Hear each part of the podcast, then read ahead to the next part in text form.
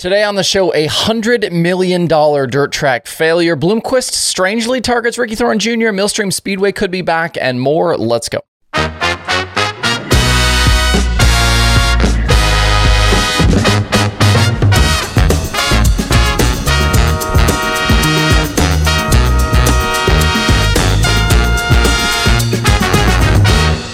It's Thursday, September 21st. I'm Justin Fiedler. This is Dirt Tracker Daily. If you're an open wheel fan, I'm assume you'll be paying attention to uh, Eldora Speedway this weekend as Four Crown is here.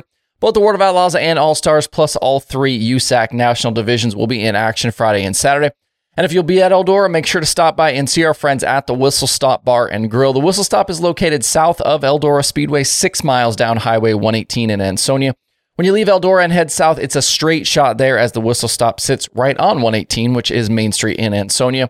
The Whistle Stop have been big supporters of dirt racing with partnerships with Sheldon and Jac Haudenschild, Rico Abreu, Chris Windom, Cap Henry, the Dirt Nerds, Eldora Speedway, and Dirt Tracker. They offer indoor and outdoor dining for breakfast, lunch, and dinner, or you can order online at whistlebarandgrill.com and take it back to the racetrack with you. Grab some new friends in the campground or grandstands and make the trip right down the road to the Whistle Stop, Ohio's favorite train depot. If you stop in, make sure to tell them that Dirt Tracker sent you. Oh, we got a bunch of stuff to get into today, but I want to start first with this insane situation that's happening down under. I finally had a chance this morning to watch Toby's newest video over on Sprint Car Hub, the uh, Sprint Car Hub YouTube channel, about the Eastern Creek Speedway situation, and holy crap, what a debacle that is. If you aren't aware, some quick background. The local government around Sydney, Australia took over the existing uh, Valvoline Raceway a while back to turn it into facilities for a local train line. Big sad face, uh, as Valvoline was a fantastic for, uh, facility. But to make up for it, local officials promised to build a new dirt track at a different location. Now, fast forward a few years, the new racetrack has been built. It's called Eastern Creek Speedway. They've sunk something like $100 million into this thing. But as of just a few days ago, the entire 2023 2024 dirt racing season at Eastern Creek is canceled. This place is a nine figure disaster. When you look at the track from afar, it looks amazing. New fencing and seating, a paved pit area, there's solar panels on the covered garage stalls. But up close, this place is epically terrible. The biggest issue is the facility has really poor drainage. When it, uh, when it rains, the water from the spectator area just flows down to the track surface and it turns into a swamp. At one race, I believe earlier this season, they had to cancel on a perfectly sunny day because the more they worked the track, the worse it got. And there are plenty of other problems, uh, you know, in this thing too, including uh, there's not enough parking. There's only one road in and out, so traffic is a disaster. The spectator seating is so close to the track that nobody wants to sit in it because you get absolutely pelted with dirt clods. There's also lighting problems. There's not enough bathrooms. The announcer can't see the whole track from the announcing booth. And they didn't put in a flag stand. The facility operators literally had to cut a hole in the fencing to be able to flag. Work has gone on to try and address the problems, but about a week ago, the season was abruptly canceled with no explanation and no details on the future. It's literally about as bad as it could get. I'm going to link below to Toby's video. Definitely check it out today. He's got all sorts of details, all sorts of links in it to uh, you know articles, and he's done past videos on it. Uh, this whole thing is a mess, uh, but I'd say I, would say I hope things work out here. But at this point, that doesn't really seem to be likely anytime soon. Uh, the other thing that I watched this morning uh, was some clips of the uh, Scott Bloomquist social hour that XR had just a few days ago. I'm not sure why Ricky Thornton Jr. got targeted by Bloomer in this conversation, but I guess we shouldn't be surprised at this point by anything Bloomquist does or says. He admitted to not knowing anything about RTJ, but did make a point to say that he'd beaten him when they'd raced together a few times uh, in a modified. He also said RTJ has a lot to learn and that he makes a lot of mistakes.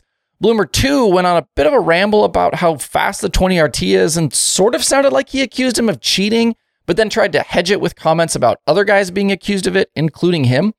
I don't really know what Bloomquist was trying to accomplish, except that it all turned out to be a little strange.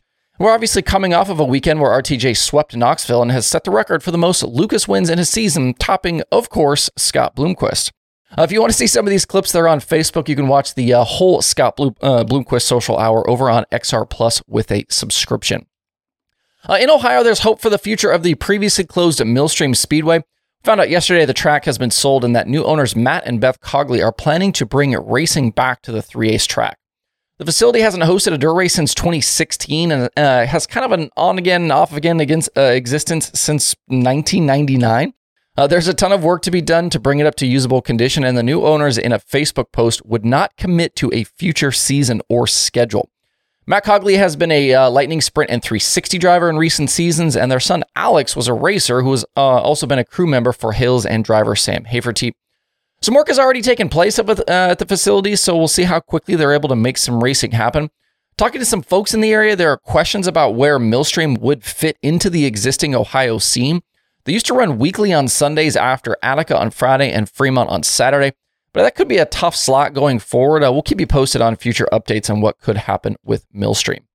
Uh, before we talk some uh, racing coming up this weekend, I just wanted to say a quick thanks for 23,000 subscribers. I talked about it on yesterday's show, and you guys delivered more than 200 new subscribers in the past 24 hours. I believe we're kind of approaching a, a, a channel record here, but um, thank you for 23,000. The support is very much appreciated.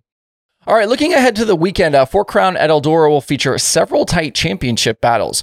With the All Stars, Zeb Wise has already clinched the Drivers' Championship, but the owner title will come down to Saturday's feature event. The Rudeen 26 leads the Clauson Marshall 7 BC by just four points. If Zeb finishes in front, it's over. Uh, and Sunshine will need to top the, uh, the 26 by probably a couple of positions here to earn the $80,000 Owners' Championship. That should be pretty wild uh, down. I would not uh, sleep on that one. On the USAC side, Logan Seavey leads Kody Swanson by a single point right now in the Silver Crown chase, and Justin Grant has nine on Brady Bacon on the sprint car side. Friday uh, at Eldora will feature the World of Outlaws and USAC midgets plus Silver Crown qualifying, and then Saturday is a full program for the midgets, sprint cars, all stars, and then the rest of the Silver Crown show. Even before Eldora, though, the USAC sprint cars are headed to Gas City uh, tonight. You can watch most of the racing uh, live on FloRacing this weekend, uh, while the Outlaw portion will be on DIRTVision. So, yes, Friday will be one of those weird flip back and forth between streaming services nights. Uh, following Friday night, the Outlaws will then shift over to Sharon for their final stop in Ohio this season. Brad Sweet's championship lead is 90 on David Gravel and 98 on Carson Macedo. The chance for these other guys to stop Sweet's fifth straight uh, championship just keeps getting smaller and smaller here. At Brownstown, it's Jackson 100 week for the Lucas Oil Late Model Dirt Series. Friday is the CJ Rayburn Memorial with $10,000 going to the winner. That is a full program. And then Saturday's big show pays $30,000 to the winner. With just four race nights left until the Dirt Track World Championship, Brandon Overton's hold on that final chase spot looks pretty solid right now over Tim McCreadie.